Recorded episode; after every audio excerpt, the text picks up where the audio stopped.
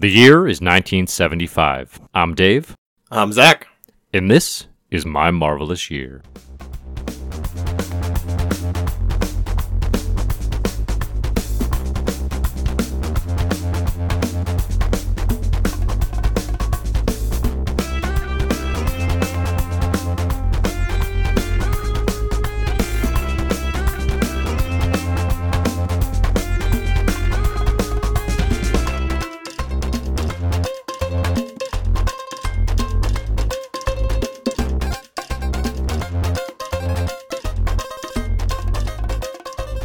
Hello and welcome to My Marvelous Year. This is the reading club and podcast where we go through the complete history of Marvel Comics from its origins to today. Today we're on 1975 part 2. Every year we provide a reading list of 10 curated top essential stories and today we're going to cover 5 of those. We already covered 5 in part 1 with special guest alongside uh you know a regular Zach.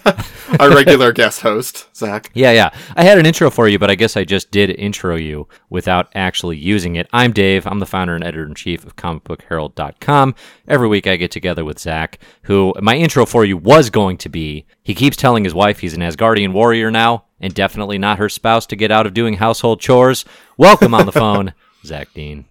I did that all out of order and all weird. So that's that's more of what you can expect from my marvelous year in the future. I'm, yeah, I'm not, I'm not feeling that great this week, Dave. Oh yeah, I'm, why's uh, that? Yeah, I'm a little like disoriented. I'm, you know, I'm, I'm feeling a little numb. Mm-hmm. My, uh, I feel distant from my body. And uh, let me, let me type these, these symptoms into WebMD real quick. Let me see what's happening. I'm Mm-hmm. Just from body, dizzy and, dizzy. oh my God, it says I'm high on comics. High on comics, baby. This God, was a good this, chunk. This was a good batch of co- Well, I mean, what's crazy is that we only read Amazing Spider-Man, Jungle Action, and Adam Warlock, and it was some of the best comics I've ever read. yeah, Just these were three- big together stories, um, Yeah. which is and another Those way are the only saying- things we read this week.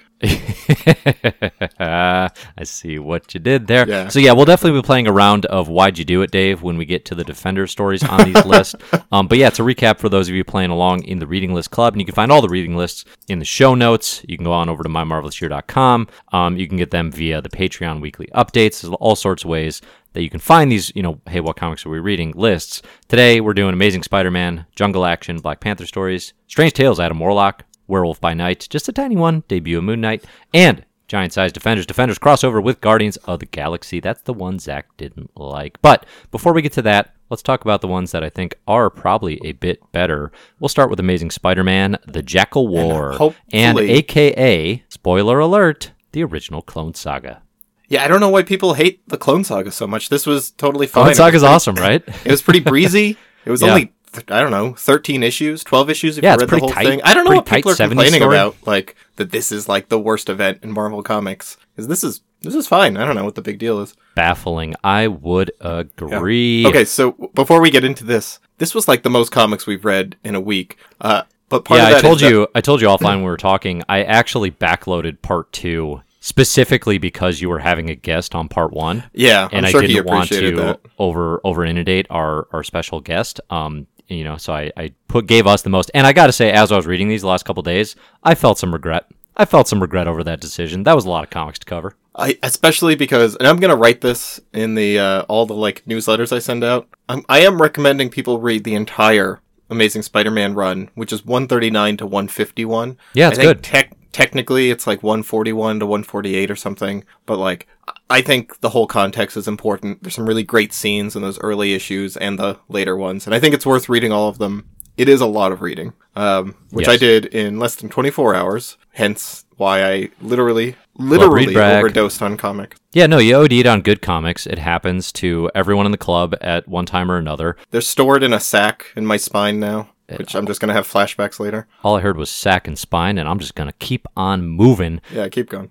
AMS 144. We start here. I think you can consolidate the Clone Saga to these issues and really get the crux of the story. It's primarily by Gerry Conway and Ross Andru on art, who's going to be on Spider Man for a decent chunk in the 70s, kind of one of the unsung heroes of Spider Man history. Uh, this is also three years on Amazing Spider Man for Gerry Conway. I think he is today best known for the death of Gwen Stacy, I think for fairly obvious reasons. Uh, but he also introduces the original Clone Saga and the Jackal, as well as creates the Punisher. Original Clone Saga. Oh my god, that was some real.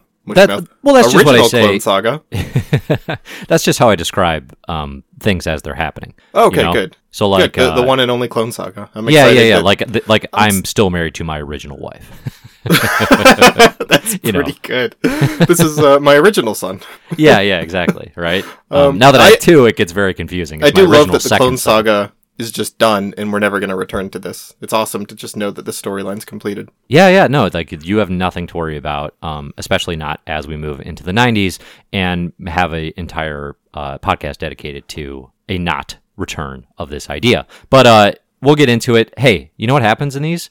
Gwen Stacy's back. What'd you think of that? Good. I mean, it's pretty soon after she died, but um, Welcome back, Gwen. Yeah. No, I liked the whole dynamic. Peter kind of snaps over it, acts like a jerk to all the ladies around him. Peter's such a jerk in these issues, Oh, and yeah. it's it plays that balance of of getting you to be like, man, our hero sucks, but still, it, it made me mad at him, but in the way where I'm like, I want him to be better. you know what I mean? Right. Like you know Yeah, why yeah. it's happening, you understand it. There's so much work that's built into all of the loss that he's suffered, you know, and like how seeing his girlfriend returning from dead and and just knowing he has all these villains out there like Mysterio for example who would mess with him like this he's just like no this isn't real this is so messed up get out of here and he flies off the handle um so, So it's understandable but it's also like man Pete like get better I want I want to see you happy man Yeah. Yeah, th- there's a few there's a few moments from like the comics, the first couple comics I want to point out. I don't think we'll go into them quite as much. There's probably my favorite Mysterio story where like they do a great job making Peter seem like the best Mysterio stories where Peter is just doubting his sanity, right? And like you're talking about the ones where he makes him tiny in the Silver Age or when Mysterio pretends to be a psychiatrist Uh, this one, he is just projecting other villains and making Peter like think he's seeing things. Yeah. kind of classic Mysterio stuff. And there's this whole thing about like it's a new Mysterio and he's back from the dead, and I don't know. It, it's a different Mysterio than the original one. It's a stuntman. I don't know why that happened, but yeah, I love. uh I love Mysterio being used as like psychological warfare on Peter Parker. Like that's. Well, I think that's one thing Far From Home did extremely well. Is Oh my and I God, think it's one thing that fans were yeah. losing their minds over is like, oh my gosh, they did they did the Mysterio freak out, you know, illusion sequences. Uh, but hey, actually, guess what? That's not what's happening here. yeah, well, they- that's what it feels start like, out- but it's not They start happening. out with that because there is a Mysterio story where he's doing that in like 140, I think, 139 or 140, and then you know you might think that that's where it's going, but it's not. There's a. It's a good fake out. I'm kind of surprised you didn't put. Uh, I think it's 140 where we get the first kiss of Mary Jane and Peter Parker, and it like That's that's surprising to you now, is it? it, yeah, it's a big deal. It's like kind of an iconic shot. Them, he's going off to Paris, and they kiss at the airport, and like their relationship has been really interesting. Now, I don't want to seem like a, you know, like a romance killer over here because I think we all You know. don't like to watch teens kiss? I- as I was gonna say, Yes or no, Dave? I think we all know that's not something I'm opposed to, but you're not gonna find a lot of first kisses as targets of issues I include on the My Marvelous Universe. You know, somebody asked recently on the Q and A, "How did you pick the list?" Uh, among the criteria, first kisses not high. I have to mean, say, Is there a relationship more iconic than Peter Parker and Mary Jane? It's important, in and you get the development of that relationship through these issues as well. Um, you see, and we've seen her over the past couple years, post death of Gwen, like she kind of becomes uh, a steady friend for Pete, and and doesn't really push into romance. I, I I think one nice thing about their relationship is they don't just like. It's not just quick, like, well, Gwen's dead. Who's going to be the love interest? We're in love. Yeah. They actually build it, you know. oh, she um, has tons of doubts leading up to it, which is great. And even actually, when she kisses him and leaves, she like stands there quietly, and I think she just says to herself, "Far out." Like she's just kind of baffled by this, and like They're I both kind of unsure of it. Yeah, exactly. And, and There's- Gwen there's returning really throws wrenches into that for both of them. You know, Yeah, because they're they're yeah. kind of have this like, well, maybe we have a thing together. Um, mean, but then Gwen's the- back, and it's like, well, do we? Or the timing going of that is so good for like storytelling and dramatic tension because just as Mary Jane and Peter are coming together, literally just as things are working out, Peter Parker's dead girlfriend works walks in and throws a wrench into all that. Like it's yeah, it works really well as you know just kind of an an immediate obstacle to their relationship working out. Yeah. yeah. Um, and something else in one of these early ones is there's so many good Jonah moments. I feel like J. Jonah Jameson is getting his new life breathed into him this year. Yeah. Like just some really really funny story story beats. He All shows right, up. me. Well, Spider Man shows up to the Daily Bugle. I can't remember to talk to J. Jonah Jameson about something, and he swings out of Jay's Jay's window, and Jonah throws his shoe after him. And then you just get a panel of J. Jonah Jameson saying, My shoe. My shoe! Why'd I throw my shoe? like, talking to himself, just questioning, like, why did I throw my shoe? Spider Man uh, drives and- him and- up a wall. Also, all Artie Simek using his captions for comedy. Because it starts out like he writes in very small letters, My shoe. And then it gets big, bitter, bigger. Why did I throw my shoe? And then he screams, My shoe! Like, that, which I mean, it's a little touch, but I feel like that's something new we're seeing is, uh, Yeah, that's a good call out. you know, you, you can modulate tone just through size of text, spacing of these word bubbles, and that's that's Artie Simek here. Love it, love it. Uh, yeah, for Uh, sure. yeah. And let's call out here too. So as this story progresses, okay, Gwen's back. This is weird. It's shocking. What's going on? We get information over the course of the first few issues here. I think Ned Leeds the reporter, um, and Peter's friend, and, and I think he's either the husband of or he's had a romance Fiancé with Betty of. Brant. Um, he tells him like, "Hey, we've done all the tests. She's been investigated because everyone else is pretty weirded out by this too. Like Gwen died very publicly. You know, this isn't like a secret in Spider-Man's life. This was a huge yeah. story. Everyone knows, uh, as it was publicized, that Spider-Man killed this young, you know, uh, college girl. And and Ned says, "Hey, it's her. Like all of the DNA and testing and whatever they do, like everything matches." Um, Gwen, and I They- think they Peter say- quickly says like it's a clone. Like I don't think Ned even says that they dug that? up her grave and her body's still in there. Yeah, yeah, that's It's a the really dark detail. Yeah. Yes.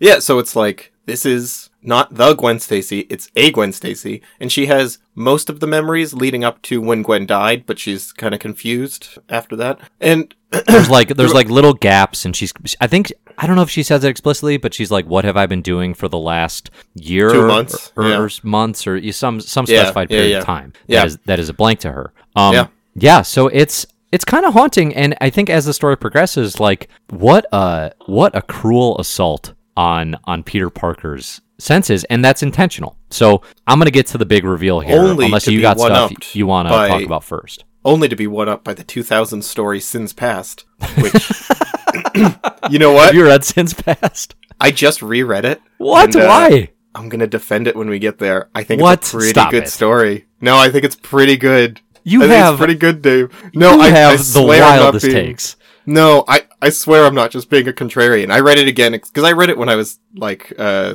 16 or 17. Yeah. And I was like, whoa, that's totally wicked. And but, you were like, know, love it. I was a yeah. teenager, right? Yeah. So I read it again, kind of thinking it was going to be garbage. And I was like, this is pretty good still. I think this still works. So we'll, we'll get to that in like two years. We'll duke it out. But I just, you baffle me sometimes. yeah. You Yeah, yeah. baffle me.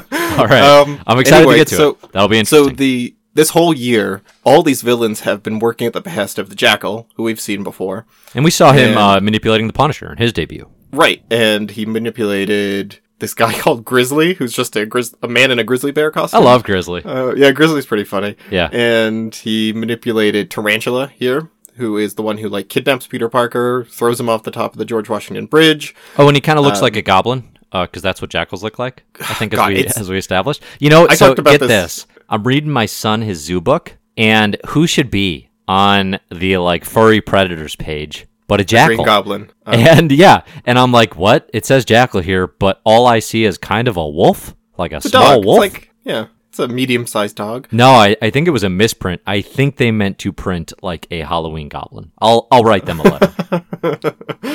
Uh, yeah, they'll print it in their next editor's page. Mm-hmm.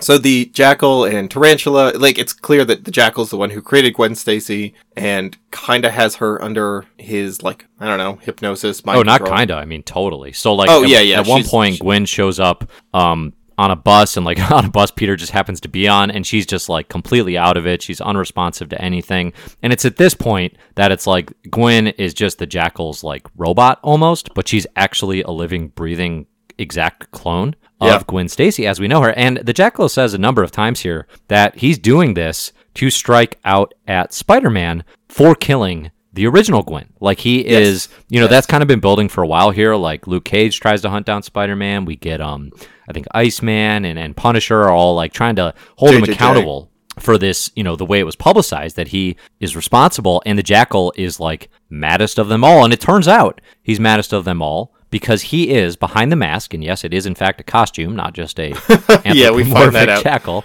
I mean, he's Um, not even wearing clothes. It's weird. Yeah, He yeah. has like he has like a speedo on, but what do you mean? that even makes it on? weirder. It, he has a little green speedo on. It's like the Underneath same the color. fur? No, no, the the fur like the same color as his fur. He's got a little green speedo. I think we're both furiously googling right now.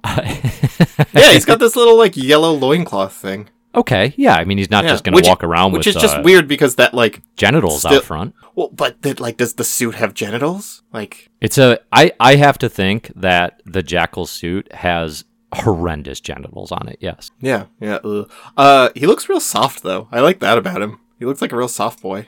Okay. Yeah, I, I, I mean, I I don't like the jackal, but I'd pet him. You don't right. Like you wouldn't want to get close enough to him. You would kind of want to do what you described with the jackal in the previous thing, and like slowly go up to him when he's sleeping, give him a little Yeah, pat. roll around in some seal urine. A lot of people in the Slack watched that video, which I'm very proud of. Good, good, good. Yeah. And for those of you who weren't uh, listening to 74 when we talked with the jackal, there's a video J- Zach likes. It's a National Geographic jackal Yeah, video. yeah, Go of jackals it. Hunting seals. You heard it here Yeah. first on My Marvelous Year. Um, but yeah, so he is Professor Miles Warren. He was a professor, a science professor of Peter Parker and Gwen Stacy's at Empire State University. And he's been a character for We've a seen him. while. Yeah, He's yeah. been like the touchstone character at the university who, you know, continually talks to Peter about his potential and his wasted potential when he misses class and like Peter interacts with this guy a lot. He's been a big Peter Parker booster. Well, and he's a nice pick for having him be the big villainous reveal, um, you know, of all this buildup because he's around enough that you know him, but he's super under the radar where you wouldn't Right, have yeah, predicted yeah, him. yeah. It's actually somewhat similar to Norman. O- actually, it's I would say better executed than Norman Osborn, even um, because although Norman has is a greater character and has more connections, uh, big picture, Miles Warren has actually like had a lot more appearances. And it's a if you were playing who could the jackal be? Like he's a name you could have guessed, but most people probably would not think to. Yeah, so he says that, you know, he was so upset about Gwen Stacy dying, he decided to clone her. And this, you know, university laboratory stumbled across uh, cloning frogs. And I love this detail, which is like, I, I want to talk about the science in Marvel right now, but Uh huh. he gets, he, his assistant comes up and says, look, we successfully cloned a frog. And then the professor, Professor Warren hands his assistant some cells that he got from Peter and uh, Gwen Stacy during class. They Right. had like the cheek swabs or something. And he hands it to his professor and is like, yeah, clone these frogs, wink. And then 10 minutes later, the assistant runs back in and is like, uh, Professor, the, the frogs, they gave birth to humans. like the idea that you know i mean I, I think the idea is that they just grow them in a vat maybe you know like it's cloning which is real but the technique he has no idea how it works so the idea is like yeah i'm just gonna go clone this frog and then accidentally like a human came out Yeah. I do It's- think it's it's, really interesting. good, One thing that. I, I didn't really research uh, appropriately, but maybe you'll have some thoughts here. When did cloning become big as like an actual scientific thing? Because I remember in the late 90s, there was like Dolly, you know, Yeah. and they were like, Yeah, hey, yeah. we cloned a sheep. But apparently it was, it, at least in the sci fi lexicon, um, it, as early here as 1975, I think. But like this wasn't actually, we weren't actually that close to having clones yet, unless I'm. No I'm no no. I think it was like but it's it was theoretically possible because like by the 70s we knew about i don't know stem cells and like the the being able to uh you know split a stem cell and then you would just like if you got it uh, if you split a zygote perfectly in two you could take both of those and implant whatever. You'd get a bi goat. yes. Yep. Two yep, goats, yep, yep. two heads, yeah. Um, so yeah, so Peter Parker, he's got clones. Gwen Stacy, she's got clones. Miles Yes, Warren, when well, this that- guy, the when this his assistant, um, accidentally, you know, does the does the human clone, he uh he kills him, yeah more or less throws them in a accidentally. This kind of breaks poor Miles. Uh, you know, he's really goes off the deep end at this point, and this he becomes the Jackal. It's literally he's whole scheme. throwing he's throwing his assistant's body into a furnace to dispose of it, and Mm-hmm. he just overhears some people saying the jackal's the most predatory, like the most vicious killer of them all, and he professor's like, oh yeah, that's who killed this guy, a jackal. Ah, not me. I'm not a murderer. I love when people take inspiration from just the closest like thing they see or uh, word that they hear and turn that into their entire basis of Yeah, being. it's like uh, when you do the My Marvelous Year superheroes and supervillains. I have no idea what you're, you're talking about.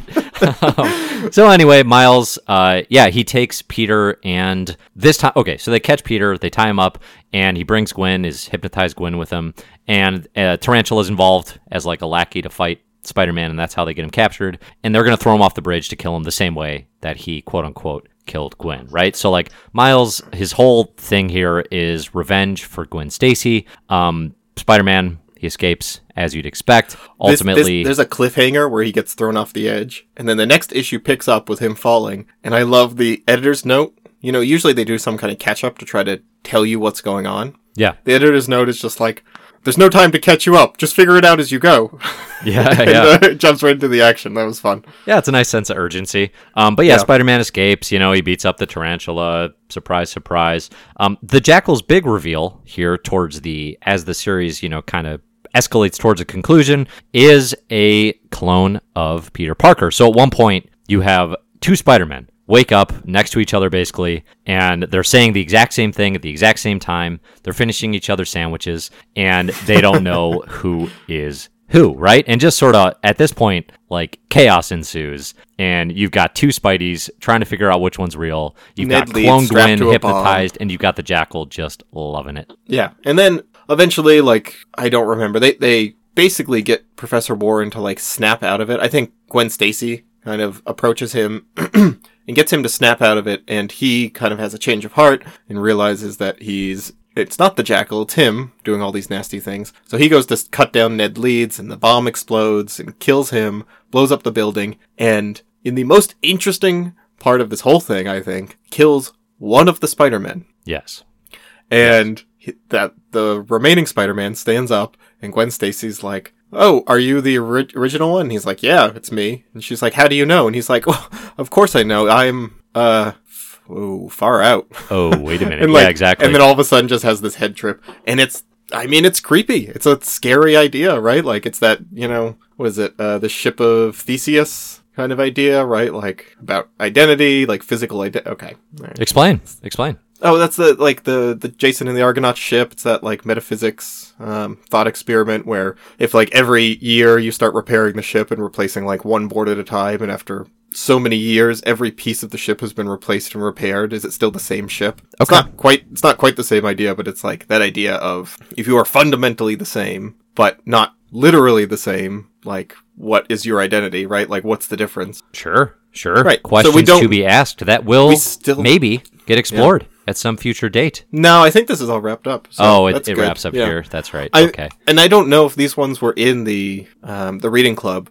but this you should keep reading and continue because Peter Parker like grapples with this over a couple Yeah. issues. Yeah, the next to- couple issues, he's kind of thinking about this. He's reflecting on it. I, I do I have mean, to say, e- I don't he- love my Professor Warren's crisis of conscience um, a- as the Deus Ex Machina to get everyone out of the jam. You Hmm. know, like I, I c- actually don't like at all the version of the Jackal where he's like, "Oh my gosh, I killed someone. What was I thinking?" Like, I actually like when he's this like full on Jackal. Like, nah, I'm into clones. Like, this is all It great. It does clash with like you know four hours earlier he was like.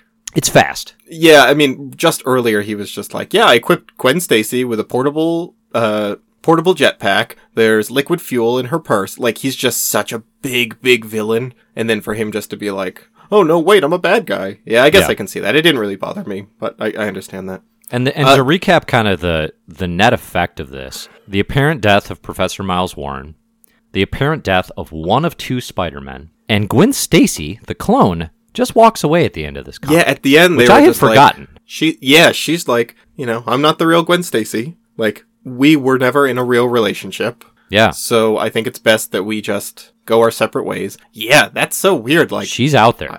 I'm so curious about that. Yeah. Um, and then Peter Parker takes the body of the other, the clone, purportedly, and he burns it himself in a really dark scene. Like he takes the corpse and throws it in the same incinerator that Professor Warren used. Yeah, And uh, he has what is he says something really like I don't know. They're they're like there's just something very uh it, it's much darker than like necessarily the text suggests. There's a lot of like really upsetting subtext to this whole thing. which I think is great. I mean, there's also like a creepy subtext of Professor Warren cloning a 20 year old girl. Like she emerges nude from her vat and he's just like a perfect, pure Gwen Stacy. And there's like this really creepy undertone of this I was old man. I was reading these pages out loud to my uh, to my young son because he asked me to to read him something, and when Yep. I got to that section, I was like the perfect pure female form. My wife overheard and she was like, "What are you reading him? You need to stop." you should read yeah. him Sins Past. yeah, I don't know that Professor Warren. It, I don't know that's ever explicitly stated that he has like romantic feelings towards Gwen. but No, it's I, definitely I, I like that it's not. It's a subtext. No, I like it's not underlined. You know, like it, I think it's just fine being. Oh, I prefer it that way. Yeah. Yeah, yeah, I like I like it the way it is, but like the the images suggest that because it is gross. Like she is standing there naked in front of him, and he's like, you know, kind of admiring her form, quote Mm-hmm. unquote. So, yeah, I love this. I think Spider Man's back, baby. Uh, Spider Man's think- back, baby. I mean, he, it hasn't it been here first. bad. Like I thought it's generally pretty good, but it has lessened in quality a little bit. And I think this is like as good as the best of the Silver Age. Like this is top tier Spider-Man for me. This might be my sp- favorite Spider-Man story. I liked it better than the death of Gwen Stacy. Like I think Yeah. this is a better story. I think it might be. I do think it altogether is a but- better story. I mean, I, we talked a little bit in the early part of the '70s, like, okay, definitely Spider-Man lost the crown, like he's not the goat anymore. Um, who is it? And I think in the early '70s, it's kind of hard to pick. I think now in '75, it's like an insanely crowded field. Uh, I don't Yeah, think Spidey's yeah. gonna be there for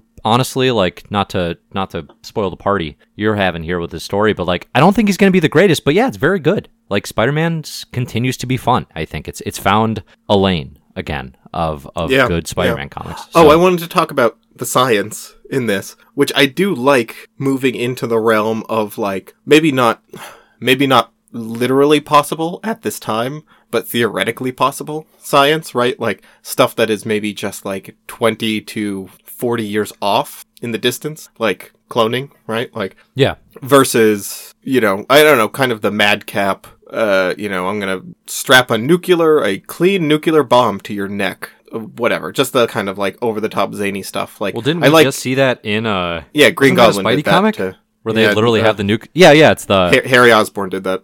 Yeah, right. Like, hey, I got a Uh, nuke on everyone's head. Yeah, it's it's like okay, this is Yeah. not Yeah. I, I kind of like this uh this balance between like it is outlandish, but it's not that outlandish. It has just enough grounding that like yeah, I, I think I appreciate that more. Like there is some fun to be had. I think you like it more than I do. The crazy zany over the top Silver Age science. Well, it depends. uh, it depends when it's happening. Like I, I tend to like it in the Silver Age because, as you described it, like that is the time period where it's the sort of silliness of it all is like part of the era. But I think when we hit it in '75, I'm a little less. I'm a little less forgiving of it because it's like mm, you guys should kind of know better with some of well, this and stuff. then also I don't know. There's a line. The comics have grown up, right? So it seems more out of touch. Like these don't seem like they're written for ten year olds anymore. out of touch or Now they're written or for 14-year-olds? um, duplicative or it's redundant. It's like we s- we've seen the crazy nuke idea done. It's actually kind of boring now and and just like preposterous. Yeah, yeah, yeah, yeah. Um, yeah. So thumbs up for Spidey. Big Spidey fan over here. Good job, Spidey. Yeah, so that's going that to take guy. us into a series I'm guessing you liked even more than what we just talked Oh. about. This is all right, settle down. Settle down. This is Jungle Action number 13 to number Oh! Hey, oh boy. Okay, we're going to need to we'll be back in just a moment. Oh, speaking of uh inappropriate noises, um, I made the Slack a promise that you would swear on today's podcast, and we put it to a vote. You made the Slack promise that Uh, No, I no, would th- do sorry, something. sorry. Let me no the Slack. I promised the Slack that I would get you to say a swear because I realized the other day that you don't do swears. Never heard you say a swear. Yeah, this So is a it- family-friendly organization, Comic Book Yeah, Herald, I and put a family-friendly it to a podcast. Until you start groaning like a nut when I say the words "jungle action." I put it I put it to a poll, and the Slack decided you need to say the word buttocks. That's not a cuss. Also, hmm. I will not be made to dance like a monkey. I'm here of my. Do own it. volition. All right, well you you don't have to just say it, but like weave it in naturally somewhere for the fans. I'll weave you it. in naturally. Okay. yeah. So, Jungle Action. This is the conclusion of Panther's Rage, written by my fave, Don McGregor. with And the pastor Billy Graham. Let's just get out of the way now. Pastor. Oh, he's things. man! It's just like people think of him and they're like, "Oh, No, he's I a pastor. said. I might not Nope. agree with some of I his already hit the joke. His art is fantastic. yourself. Like, no, Sorry. here's the thing. I underrated Billy Graham's art because I I don't know why in my head I was thinking that um oh shoot who's the guy who did Deathlok Rich Buckler. I thought he did a lot more Panther's Rage than he winds up doing. Uh, Billy Graham is so good. Like this art Mm-hmm. Yeah. is fantastic. This series is great. Uh, I don't have a ton more to say about it beyond I- just I it's do. I think this- stinking good. We've read, I think this is the third batch we've read. I think this is my favorite. Um, So it actually gets better as it goes, you'd say. yeah, I think so. I mean, I don't think, I mean, it's always been great, but I, I like this more than the last two, and that's saying something because I love those. Mm-hmm. This Um, segment's really cool because this is all the finally, finally, the redemption, the redemption journey of Black Panther after he's Mm-hmm. been beaten to a pulp again for the second time It's got by that- Eric Killmonger. He's this is mission- all him recovering and working his way back to you, babe. Yeah. Sorry, you really got me with that one. um, you watch the Mission Impossible movies? Uh, some, yeah, Yeah, I, the the like I think the the real appeal of those movies for a lot of people is the like relentlessness of Tom Cruise. Like, Yeah, yeah. He's not a perfect action star or like a perfect hero. He gets the crap beat out of him constantly, but he just like is an unstoppable object, right? Um and I think that like really comes through here is that Black Panther is just getting his ass handed to him over and over again in these comics and it's just his like will and you can just feel that like he starts out with his costume torn to shreds and it just get he he loses a lot of costume throughout he this. is completely, yeah, he is completely and you know you know where all that happens all that happens in the text boxes the text boxes do so much to really establish the like I, I don't know they they add the weight to the punches if that makes sense right Yeah. so like th- he's in a fight with this guy who's got this like uh it's like a mace with these spikes on it. Yeah. and the text just says it is a combination of nunchuck and mace and its design has only one purpose to rip flesh and carve bone to the marrow which like oh like it immediately makes you see it swinging towards him you read that and it heightens the threat right? Like it's mm-hmm. before without that I, I don't know it's a, it's a marrow it's a marrow it's a mace swinging at him. But like that makes it like oh i i want my marrow to stay where it is like that's like that's a really upsetting description right like Yeah. it's not just going to like pierce you it's going to crack your bones like Yeah, so jumping off of that so too, good. there's a sequence where one of the villains, um, he like knocks out the Black Panther, and then he leaves him to die by uh, tying him to cactuses. And we have a long stretch of the Panther, T'Challa, tied to these cactuses and just trying to stay conscious and trying to figure out a way to free himself. And yeah, the the narrative captions are doing all the heavy lifting in terms of describing his pain and his which torment. i usually hate right like i'm i'm so much of the show don't tell yeah, fan here like all the time i'm saying that but maybe show don't tell unless you know how to tell right like unless you can write good evocative unless you're text. good at the tell. Yeah, and McGregor Yeah, is here. yeah. Like I don't, I, I don't know how else to describe it other than how I have, which is to say, like he writes prose like it's required in good literary fiction. Yes, um, you know, yes. like without art to show, he's he's really hitting uh, alliteration. He's really hitting descriptive text in ways that are surprising and interesting. I an think. additive, right? I mean, that's just the thing. Like, it adds to the scene. It just like it's adding that weight and tension to what you're seeing. Yeah. And you know, that just the way he's describing when T'Challa is being like pierced by these thorns. Like he describes the pain in a way that you're just like, oh, I feel it now. Like I, yeah, yeah, yeah, yeah. Um, it feels like a it feels like a experienced thing even though obviously we're just we're just looking at it and, and flipping through the pages i will also call out here uh, wakanda has dinosaurs I so in it at addition first. to like the pain and the struggle we're describing this book is so fun I, I hated that because I was just like, oh, that's lame. And then by the time it kind of he started fighting a T Rex, I kind of got sold on it. Like T'Challa But- fights every animal in this book and it's it's Can, the thing that we you would go expect through some from of our favorites? Cause what's that Can we go through some of our favorite like fight scenes here? Just oh my like gosh gush Uh, about this because there's okay a lot. what's what's your pick All right, my my first one. Ah, He's fighting the giant snow apes. that's a real kick in the buttocks You got. That's the. I heard buttocks before his call dropped. okay, all right, we gotta reconnect. hello Hey. how's it going Can you hear me? yes nothing let me check my settings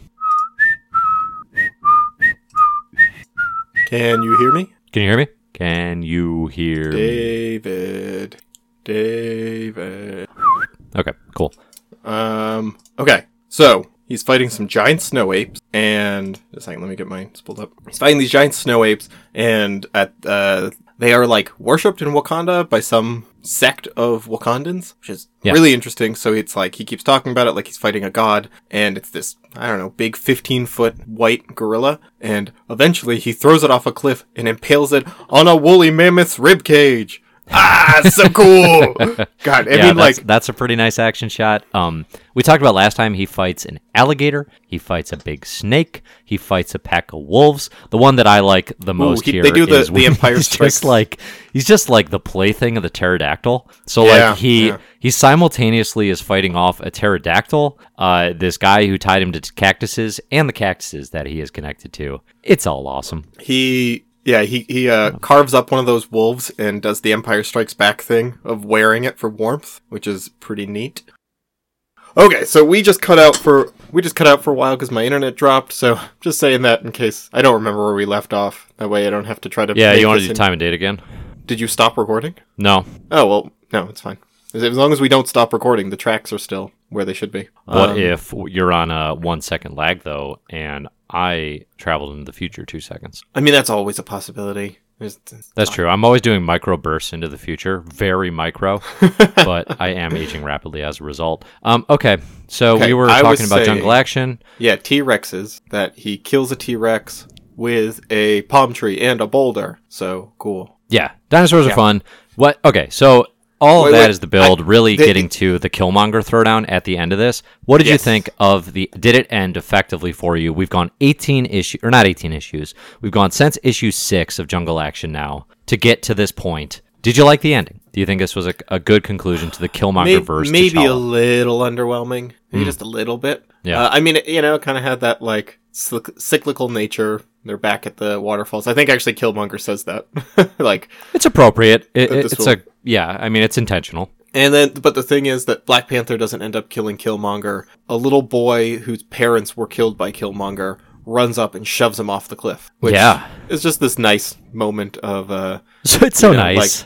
yeah, it's it's, very just this, like really sweet and gentle moment of uh, child murder yeah. or child murderer. Um, no, it's it, you know, it's this like reap what you sow uh, moment that like it is not Black Panther getting getting revenge for this. It's you know, it's like this little kid who's getting wrapped up in this, and also the kid is now being tainted by this war. Yeah. there's all this really interesting stuff about like, oh my god. I, I mean, as soon as I finished reading this, I was like, well, I need to read this again. There's a lot here that I'm not picking up on. Like this first. Did you read it through. twice? No, I need to. I I ordered. Oh, you- as you would like to, as- yeah, as soon as I finished this, I went online. That is high praise. Have you felt that way about almost anything else we've read? No, no, no, Yeah. no. I mean, I don't own any of these, and I don't really plan on owning any physical copies of any of these. But I want to own this, like this whole run.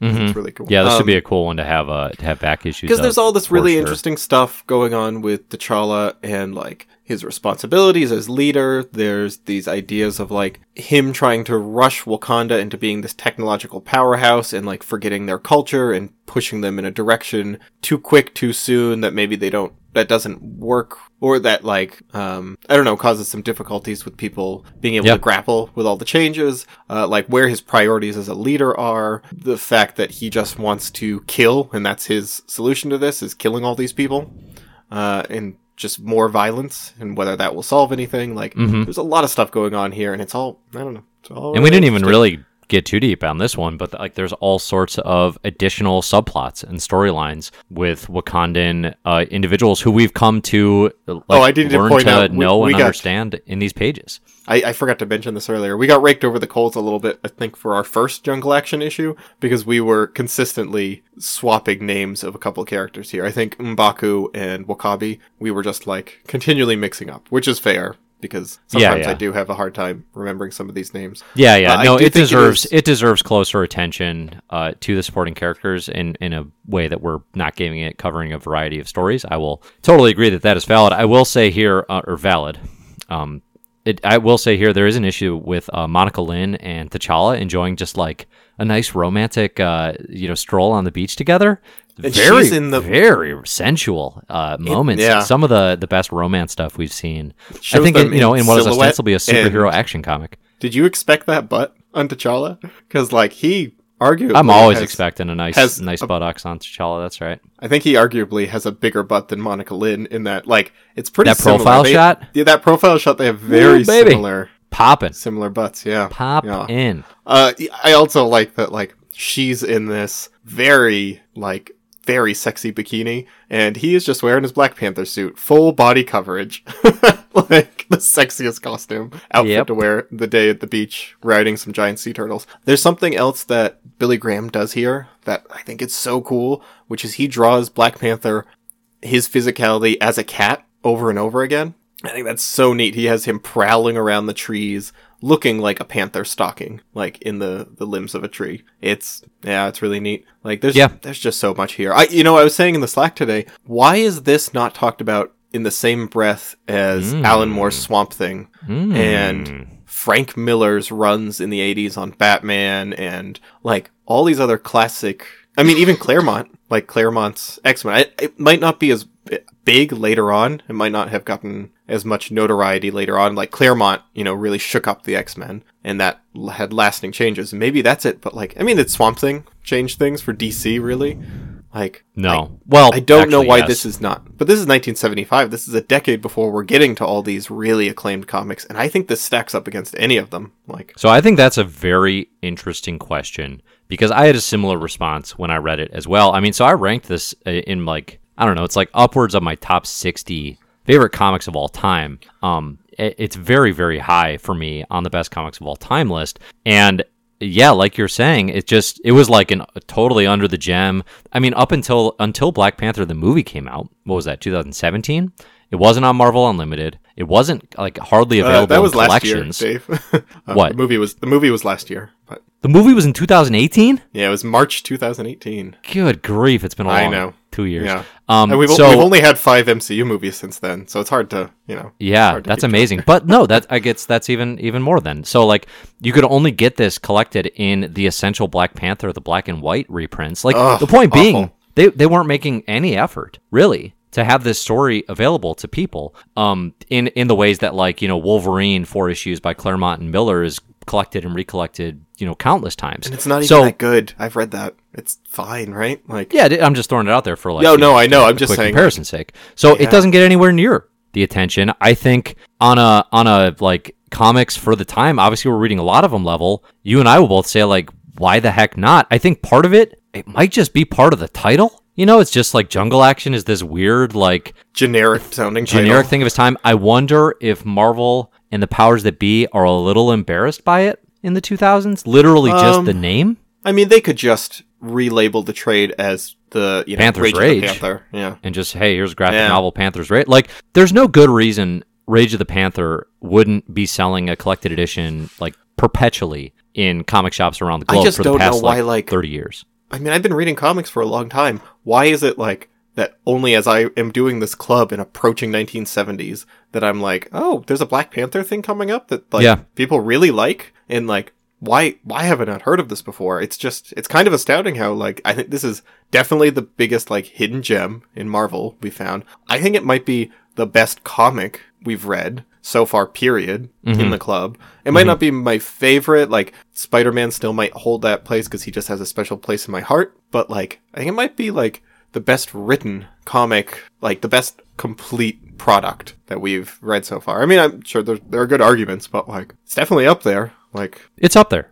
I, Yeah, I think yeah. even as I scroll through my head and think like, oh, what are the ones I like more? Um, you know, if this be my destiny, probably the first. I mean, it might not be as like groundbreaking, right? I mean, that's that. You know, a lot of these other big famous things we're talking about. but but like, in a oh, lot of ways cr- it is. I think is the wild Oh, thing. And yeah, like, that too. I think part of the problem too is the legacy of it is there isn't one. Right, You know, so like, like- this series goes through issue twenty four. We're gonna read that. It's Black Panther versus the Ku Klux Klan, which like obviously Whoa, okay, I has rife with, with political implications. Um, but like then it ends. And Black Panther doesn't have a solar series until Jack Kirby shows up in the late 70s.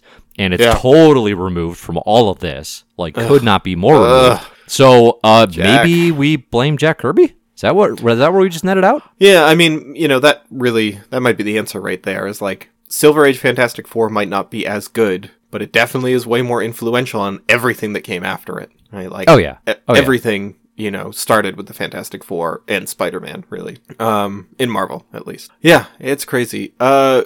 I just wanted to point out because I think I started to say this before we got cut out. Someone shoots an explosive arrow at him. He uses the explosion uh, that hits the tree. The arrow hits the tree behind him. He uses the explosion to propel himself forward and break the ribs of the guy who shot the arrow at him. Ah! It's so cool! Yeah. Yeah. Oh, some of the so best good. action you will read this year. Speaking of some of the best action you will read this year, our next tale, Strange Tales and Warlock. We read Strange Tales issued number 178 to 181, and then Warlock, it jumps into a new series, relaunches as Warlock number 9 to number 11. So we're not like crossing over here. It's just this is one story continued, but it takes two titles to do it. This is Jim Starlin going full Starlin on us, full cosmic science fiction. How'd you like this compared to Captain Marvel versus Thanos? Ooh, that's a good question. Um, very similarly. I think I'd have a hard time telling which one I like more. Okay, I wondered And- if you would have a preference for one or the other. No, this, this is this is more sci-fi, less also. grounded in Marvel Universe stuff. Yeah, yeah, yeah. But you know what? Like, he did the same trick where, like, I don't care about Captain Marvel. Love those comics. Hmm. I don't really. I've read a lot of Adam Warlock, and like that guy couldn't be less interesting. But he's pretty cool here. Like, there's a lot. There's a lot going on here. I, I don't is- know. It, it's it's a good point you make. So I don't know that I love Adam Warlock. I always I love Jim Starlin's Starlin's Warlock, and I kind of love everything around him to the point that I feel like, well, maybe I do love Adam Warlock because I like every comic he's in, and I like all the stories around Ne- him. next time you see him, just look him in the eyes and say, "I love you," and then immediately examine how you feel. He Right, Adam like, Warlock is the type of right. dude who 100% looks right back into my eyes and says it back with all like full on sincerity. Right, and you will know in that moment if you did if you said the right thing. Oh, I'll be sucked into the soul gem immediately. I'll just be taken. Yeah, so Uh, let, us talk yeah. about his soul gem. Yeah, He's yeah, so- so, uh, on his head. Before we get to the soul gem, even well, no, Okay. I guess we could start there. Yeah, he's got a soul gem on his head. Uh, it's it's in the center of his forehead. And if you're thinking soul gem, we haven't what like like the Infinity uh Infinity War or Endgame and you know the Oh, Avengers movies. me, yeah. Dave. Uh, I'm, uh, Oh, I, I'm a listener of uh, my marvelous year, and are you talking soul gems, sir? I, I'd like to learn more. I've, I've heard of such a gem, uh, but uh, if I'm not corrected, uh, corrected, my uh, Vision is the, uh, the owner of the soul gem. So Oh, no, sorry to no, correct no, you. Vision, I, I- Vision's not in this comic, is he? No, Uh, this looks like Adam Warlock. What are you saying, sir? so yes, I'll strike you with my cane, sir. please, please Continue the to game down. spread such lies. So, Adam Warlock, soul gem in his forehead. Uh, the the first issue of Warlock that we read, issue nine, is called the Infinity Effect. So, like Starlin is already building these infinity ideas, the gems, the stones, all that stuff's coming together here. It's not the main focus of these stories. The main focus of these stories is Adam Warlock versus the Magus. The Magus is the evil alternate future self of Adam Warlock. He leads the Universal Church of Truth. He considers himself a god. He builds this church. church. He wields this church like a like an army, essentially. It's a uh, it's a theocracy. Um, and and the Magus is like he's the future that Adam Warlock is desperate not to become. As Yeah, we well, learn we, over like- the course of these issues. We first find out about this huge religion that's spreading across the universe, and then, like, at the end, I don't know if it's the end of the first one, but Adam Warlock, like you said, finds out that, like, he is Magus. Magus? What do you say? Magus. I say Magus. No, I you think you're- say I think you're right. No, no, no, you're right. I think it's Magus. Um, Um, no, I, pronunciation well, could go either way. It wouldn't bother me. Uh, yeah, we get all sorts of introductions here. We get Pip the Troll. We get the Magus. We get the Universal Church Truth. Gamora. Welcome to My Marvelous Year. Gamora, the deadliest woman in the galaxy. It's all here. cool. The visuals, the panel layouts are incredible throughout. Make mine yeah, let, let's break down a little. yeah, yeah, definitely. I mean, it, it's very well written for a completely like weird and conceptual story where Mm-hmm.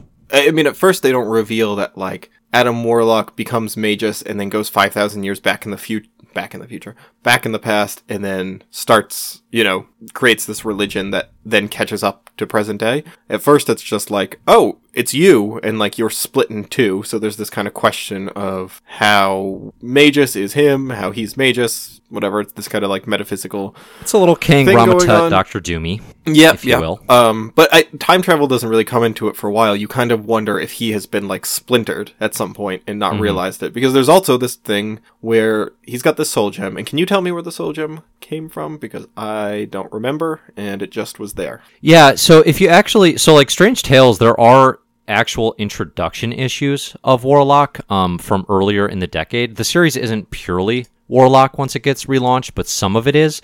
Uh, I believe that's where he gets possession of the Soul Gem. He'll also get some background there on his past and his relationship with the High Evolutionary and Counter Earth. So if you're like, I gotta know more about this Warlock character, I picked the the place where most people would start, but you could run it back in Strange Tales. I want to say it's issue like four They do a really good job in the first one of laying out everything he's been up to, literally his entire life story. So. I often think I find that stuff annoying, but it's so effective here and it's They so do- useful. he does it in a really like quick, snappy way without like, yeah, he But really it's sums it up simultaneously. It's dense. Like, there's tons of text, but it's also like it's got a zip to it. It's a very well edited Wikipedia page. And then I Yes, love at exactly. the end of it, he actually lists like, if you want to read everything War- Adam Warlock, here's the six different comics that this was all spread out in. Yeah, yeah. is fun. Like I like that. Jim Starlin Herald over here. You know what I'm saying? Yeah, yeah, yeah. Competition. JimStarlinHerald.com. Check it out. Um, so yeah, so Warlock in this saga continues up through the point where uh, Gamora, it's revealed, has like a mysterious master who is she, the master sent Gamora in order to sort of watch what Adam Warlock's doing and ultimately to kill the Magus because he Well, because represents a powerful threat. Adam Warlock realizes that the Magus is him. He wants to stop Magus, and he goes to this church, uh, and like, kind of turns out that everything that he's doing, Magus already knows about because this used to be him. He already right? like he's already done it.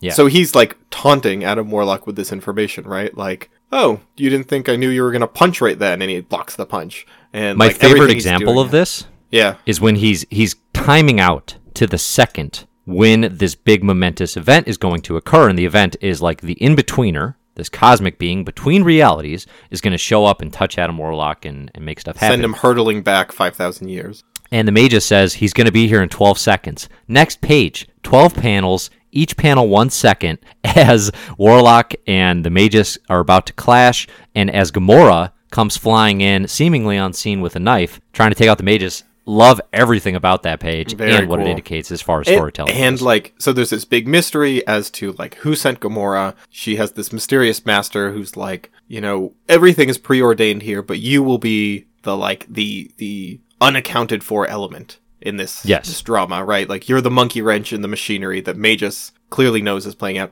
And the thing is, Magus a doesn't. He knows there's like- a secret foe out there, but he doesn't know who it is. Right. It, we're skipping a lot. Like, there's a big trial that Adam, Warlock goes on. That's a lot. We're skipping a lot because I don't want to spend an hour. No, I know. I, I just want to point out that like, yeah, there's a lot going on here with like introductions to the church. There's this high matriarch that's an interesting character. Yeah, trial is a very fun issue. He has a trial with this like big goofy looking thing where the prosecutor is a giant set of lips and the public defender working for him is just a sleepy eyeball. Yeah. But like he's like he can't even speak and they're like, "Well, it'd be good if he even stays awake through the trial." Like and you just see him the eyeball public defender nodding off like it's just weird. It's totally trippy. It does kind of seem like he was like, "Hey, you know it'd be funny if the lawyer's a mouth and that's it." Like Yeah. and then he just does it, but it's it's this incredible balancing act of tone of like different things going on and different concepts and tones clashing together and they all really just gel together into one cohesive thing which i think will be in really stark contrast to the defenders later where that's my biggest issue with the defenders this year is that like that tone is just a mess to me. And i, I don't yeah we'll, we'll, we'll get into that in a bit. But like yeah, Yeah. this is a masterclass in to oh i'm sorry I have to mention something from Jungle Action. I got to back up to Jungle Oh, Action. 'cause This, was one of the Pat, main points. Nope, I- we're done. We're done. Okay, this is one of the main mention? points I wanted to bring up.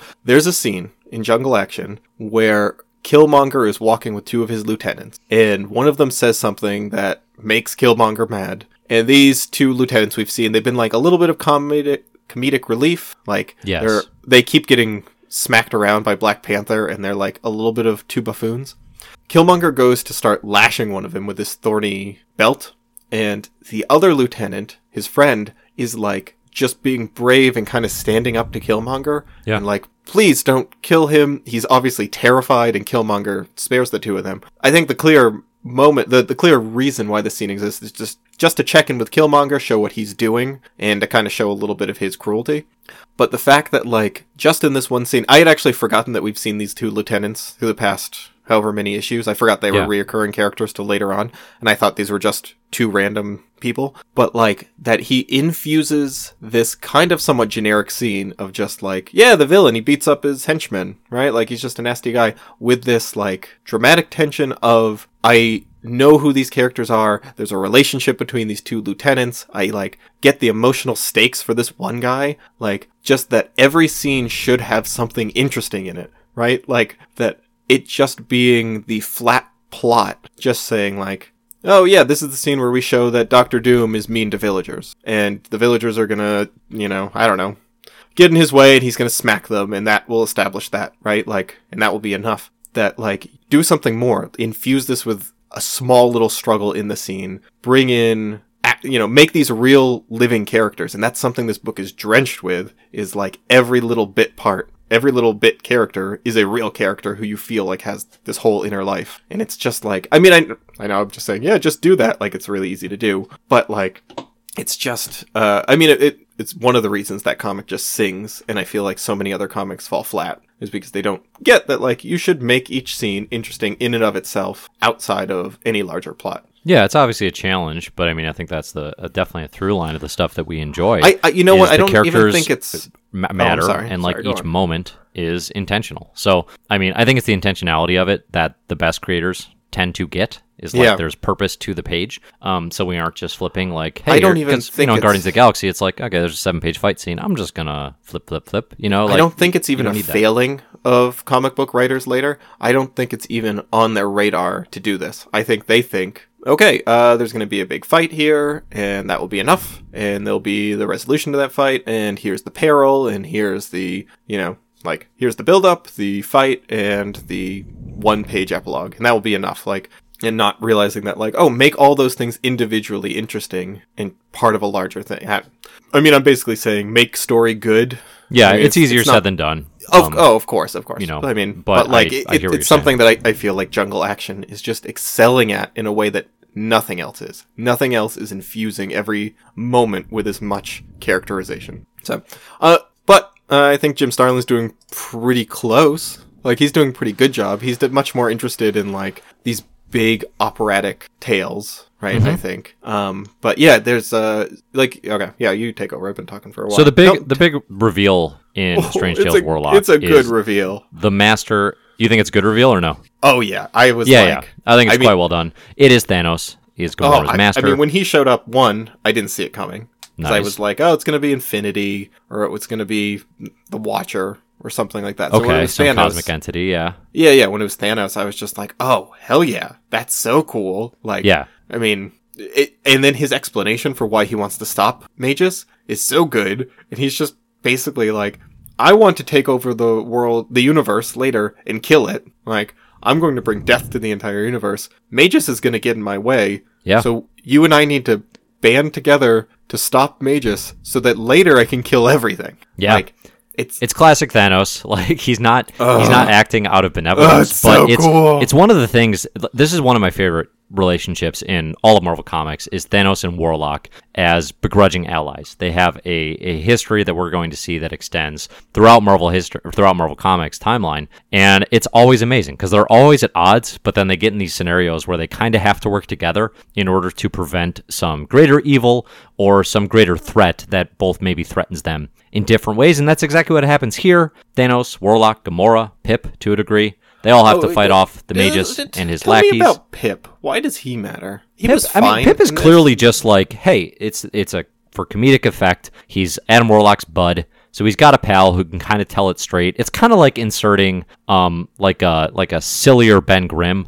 So you have not everyone speaking in abstract cosmic um like seriousness. You know, I think Yeah. a lot of people, I think, disparage Pip as this goofball who doesn't need to be in these stories. I kind of like him because it's clearly getting some of Jim Starlin's. I think that's what you're talking about when you're talking about tone. Like Pip allows this to be a little goofier and a little more playful. I think in a way that, that establishes like this isn't just like taking myself seriously all the time. You know, I don't I don't actually mind that as a concept. I just didn't think Pip himself was that like engaging. He never made me laugh or, you know, I don't know, like his observations didn't seem that necessary. So like I I didn't mind him. I didn't think it was terrible. It didn't distract, but I also didn't think he was that necessary. I wonder is he going to be a thing moving forward? I kind of I, I had some inkling in my mind that like Pip the Troll is going to be a reoccurring Marvel character. Yeah, no, this is not the last we'll see of good old Pip. Uh, so okay. to make a long story short, I think Oh, the oh, battle we should here. talk about the Soul Gem because that I think Well, is in what way? the most interesting part about Adam Warlock here.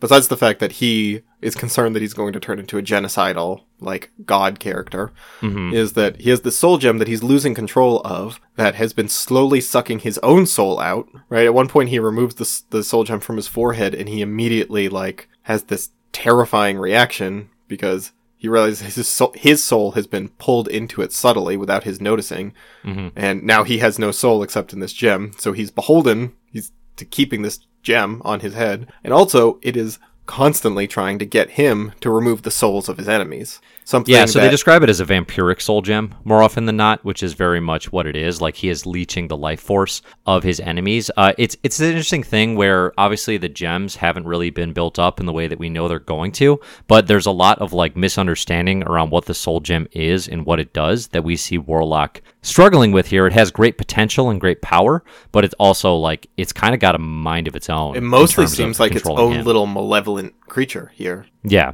yeah. And uh, yeah, I mean, he does it. He sucks the souls out of quite a few people, like kind of out of necessity sometimes, sometimes accidentally.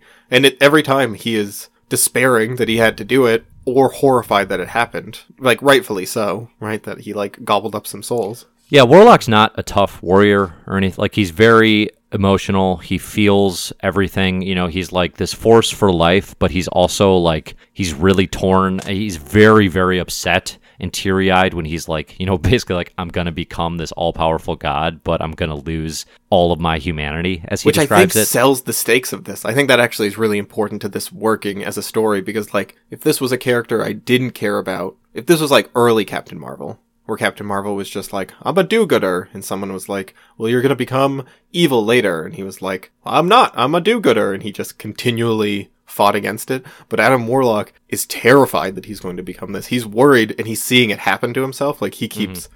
taking steps towards becoming Magus while he's fighting against it, and he keeps like going down that slippery slope, and that like that worry that he like is recognizing that bad behavior in himself i think is what makes it so interesting Yeah, so the way the way he ultimately defeats the Magus' plot, which again, like the Magus is like, this is all preordained, this has already happened in my timeline. You can't win. I know oh everything yeah that's please going to happen. please explain this to me because i think i don't know what happened I mean, it's it's some wild. Like you got to read it to get a feel for it, the way it plays out. Because I think it plays out like it kind of feels like sense, and then you sit back and you're like, what just happened? And it's hard to do. Um, Adam Warlock travels through time to visit the his future self that is about to turn in to the Magus. Okay, Right. I got and that. at this moment where he's about to transform, it's this horrified alternate self. He kills him basically. No, he or no, sucks he his sucks soul his out. soul Yeah. into the soul gem. And he says, by doing this, by taking this action, I will always have traveled forward in time and sucked out the soul of this individual before they could become soul gem. So he's in like, uh, so the issue is called, I think, the death of Adam Warlock. Basically, he assures his doom at a certain point in time, at a fixed point in time, so the Magus can never come to be. And that's how they defeat. pretty cool it's pretty unsettling this idea that like you know there's always going to be an adam warlock somewhere in the timeline who's just like a husk of a being Yeah. that he removed the soul from that that's like ultimately his fate Yeah. like And he has to wait like an eternity, knowing this is coming, basically. Right. And it's man, this whole year of comics is dealing with such like interesting So- metaphysical stuff, right? It's a lot of man in the mirror going on. Yeah, yeah, there is cuz you know, there's that like oh, if you are preordained to become something, like if that is your destiny, is there any fighting against it, right? That's the the entire like thrust of this and it's the way that they explore it is really interesting and wacky and weird and like super trippy. There's a ton of uh they deliberately or specifically call out Steve Ditko as a like in honor of Steve Ditko because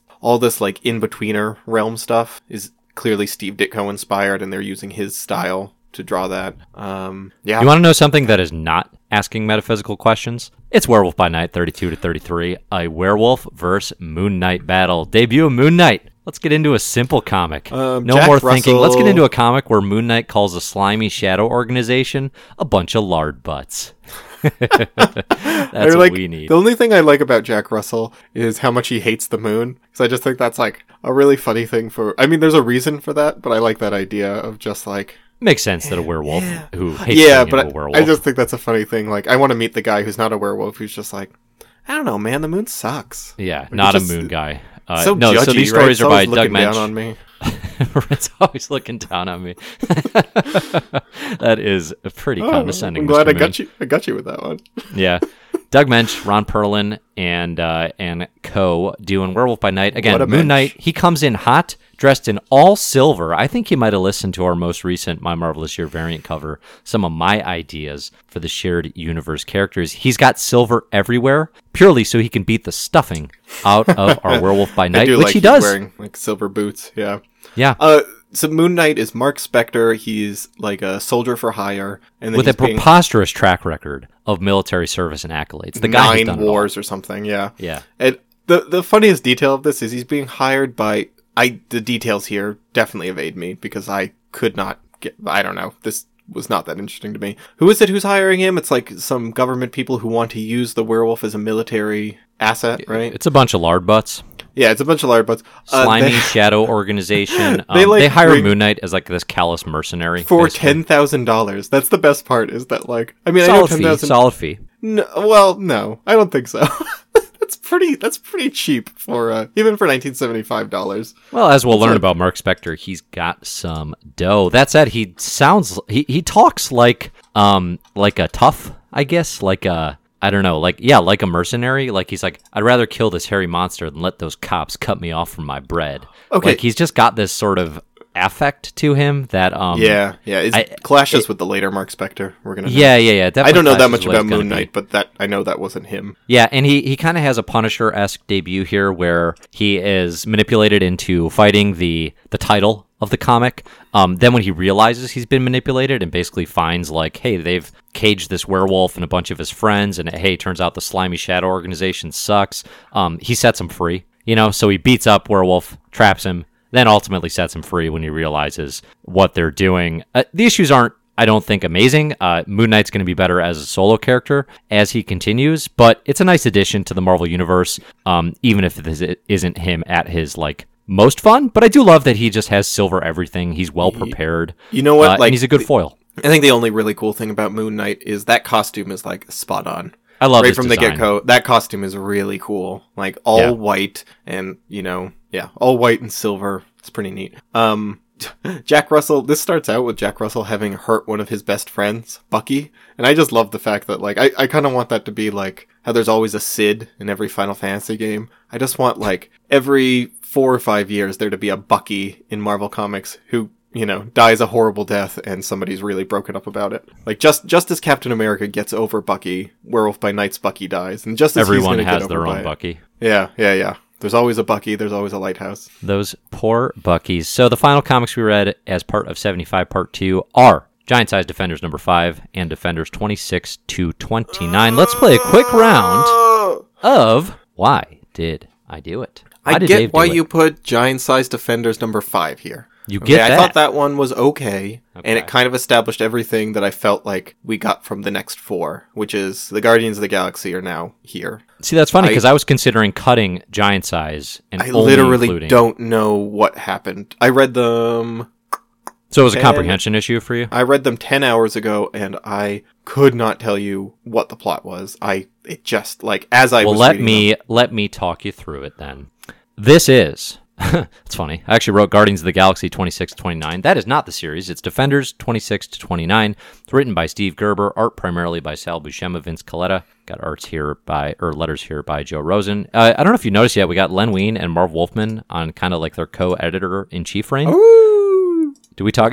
Please do That's that every wolf. time I say Marv Wolfman. I love it. Uh, yeah, no, we got RT. I think is done as editor in chief, and we got Len Wein and Marv Wolfman in kind of this co-conspiratorial reign. It's kind of an interesting period of transition. No, Roy Tom, Roy, Roy Thomas. Are Um, we not there yet? I think we are. No, he's editor in chief for a while, right? There's a period where Lenny and Marv are tackling it together. It's a short period, but I think we're here. Oh, While you're looking at that, Yeah, this yeah, is yeah. so this is a Defenders series. I, I wanted to add this for a handful of reasons. One, I was curious. I hadn't read these comics before. Two, Steve Gerber writing. I haven't read the Steve Gerber Defenders run, so I wanted Uh-huh. to make sure we included some of that because it's, you know, Gerber's an interesting writer. We've seen a lot of good stuff he's done on Man Thing. We're going to see more of his work on Howard the Duck. I was curious what his Defenders look like. And then three, crossover with the Guardians of the Galaxy. Now, we've talked about before in the origin of the Guardians of the Galaxy. This is not the team as we know them. I kind of like, actually, not kind of, I really like the year 3000 Guardians. So we get in a story here of them in their limited capacity. Here are the things I like. and did you find did you find the answer yet to this editor? Oh, uh, yeah, you're right. 74. He dropped out in 74. Len Wein from 74 to 75 with Marv Wolfman. Gerry Conway, six, 76. Archie Goodwin, 76 to 78. And Yeah. then Jim Shooter took over for nine years from 78 to 87. Yeah, yeah, it really changes hands a lot. Um, Yeah, which is- until Shooter takes over, and, and that's a pretty pretty well defined era. But uh, okay, here's what I liked in these, Zach, and you can tell me what you think. Yeah. Defenders, you get a really nice history of Earth from present day through the year 3000, uh, written by Steve Gerber here. Integrates Killraven, blames the Yeah. destruction of Earth on aerosol sprays, uh, but really just like you know tarnishing the environment and tarnishing the ozone. But then it's got Oh, really no, I- I detailed did like, like that- that here's what's going to happen like- every century kind of thing. No, th- that was funny. The very beginning of that was good, where they were like, mankind couldn't put down their hairspray, so we had the Great Skin Cancer Wars of 1982. Like, Yeah, yeah.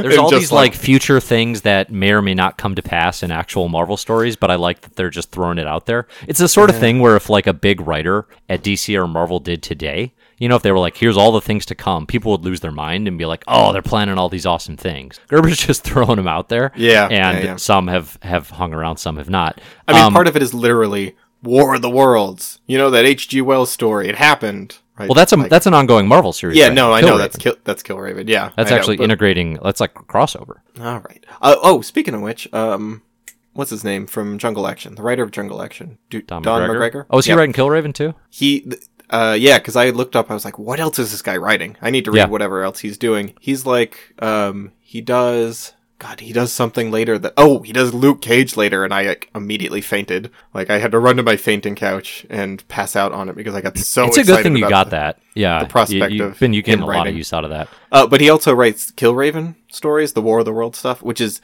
the first time that I had any interest in reading those stories. See, that's They my problem. I don't care about War of the Worlds futures with the I don't either, but if uh, Don McGregor's writing it, I might check it out. Yeah, I think you know I read a couple of those, like looking at them for the list. They, it'd be okay bonus round type material. I mean, the Yeah. other thing too is like, okay, this just doesn't. It's just not part of the Marvel universe, really. You know, it's kind of the separate offshoot thing. So yeah, I'll be curious to hear your take on that. Um, it'll probably be weird, like most of your thoughts.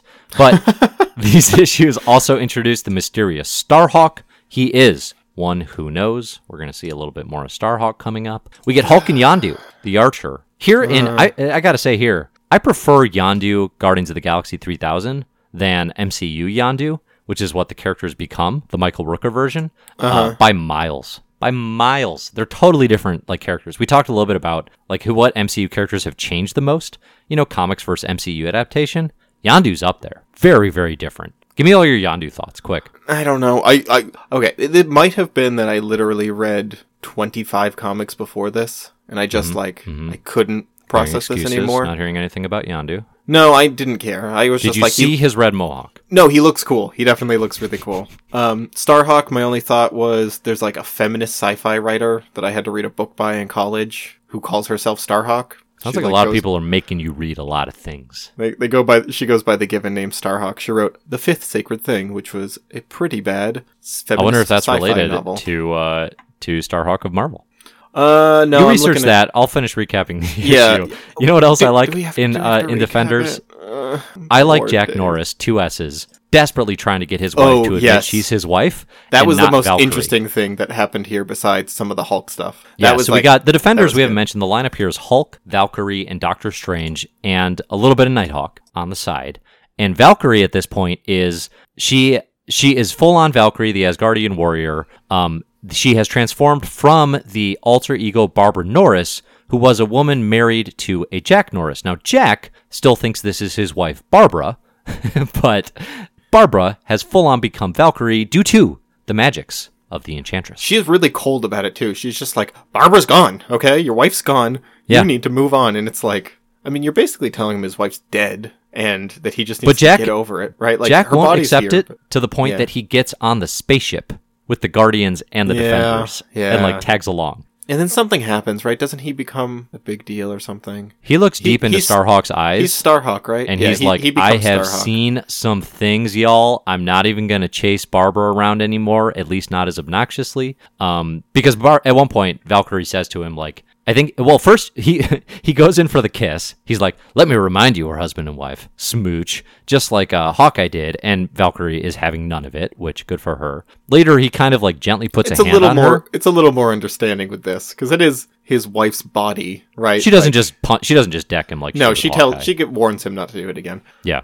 Um, I I don't know, Dave. I just like even Gosh, listening you have to you so many strong this. defenders thoughts. Yeah, I mean they're Oh, okay. I- you know, at the end of the day, they're I, I do. I do have one thought, which is this is the best the Hulk has ever worked. Um, Oh, be- interesting. bec- I think like this is so much more interesting than anything else with the Hulk. Not these issues specifically, but Defenders just I think we've Hulk? talked about it. Yeah, just like him bouncing off these other people and him being like a little bit of the comic relief. I think really works. Mm-hmm. Um, that like especially with Doctor Strange as being the straight man to Hulk. I think their Yeah. dynamic's really good, and when Namor shows up. So like, uh, I like uh, Doctor Strange is like zapping them off to we need to research a temporal distortion in the timeline, and Hulk's flying along with him, and he goes, "Why? Sounds dumb to Hulk."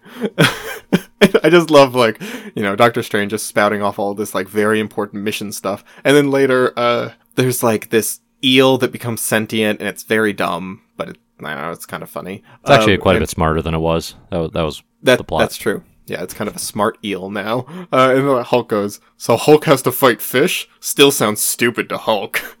that made me, that made me laugh. I feel like that. I feel like Hulk's your POV character in these. Yeah, in he's- he is- like yeah. this is dumb.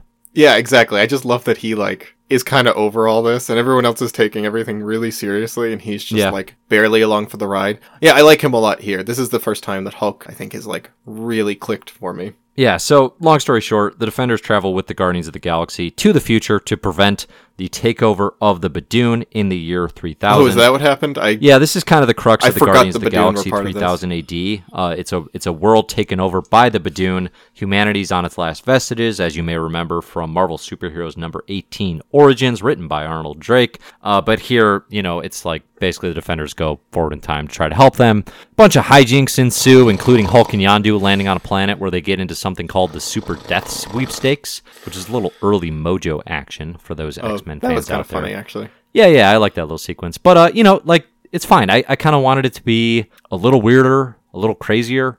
Um, This oh, you know what? I it just didn't I quite should, get I should for stop me. just being irritating and actually talk about why this doesn't work. Uh, I think in comparison to Strange Tales, this just has the biggest tonal issues where we've got like all these different characters, Valkyrie, Hulk, Doctor Strange, we've got the Guardians, and there's all these different plot lines. And this is something the Avengers have a problem with too. Actually, you know what I was thinking of when I was reading this? The Justice League this make I feel the same way about the Justice League often, where like they can't find a good coherent tone to hmm. me- mesh all these very different characters who usually exist in very different types of comics. So it's Right, like too and- many moving pieces, kind of thing. And s- sometimes people can pull that off, right? They can like find Yeah. that tone that balances all of them in this strange world, right? Or this like, you know, that that meshes them all together really well. And I just felt like this was the worst example of just like wildly veering from tone to tone in a way that wasn't even yeah, it just wasn't interesting. Just didn't work for me. Yeah, it's it's a bit messy. Um, I don't yeah. disagree. I mean, like I- like the worst Avengers comics. Avengers does this to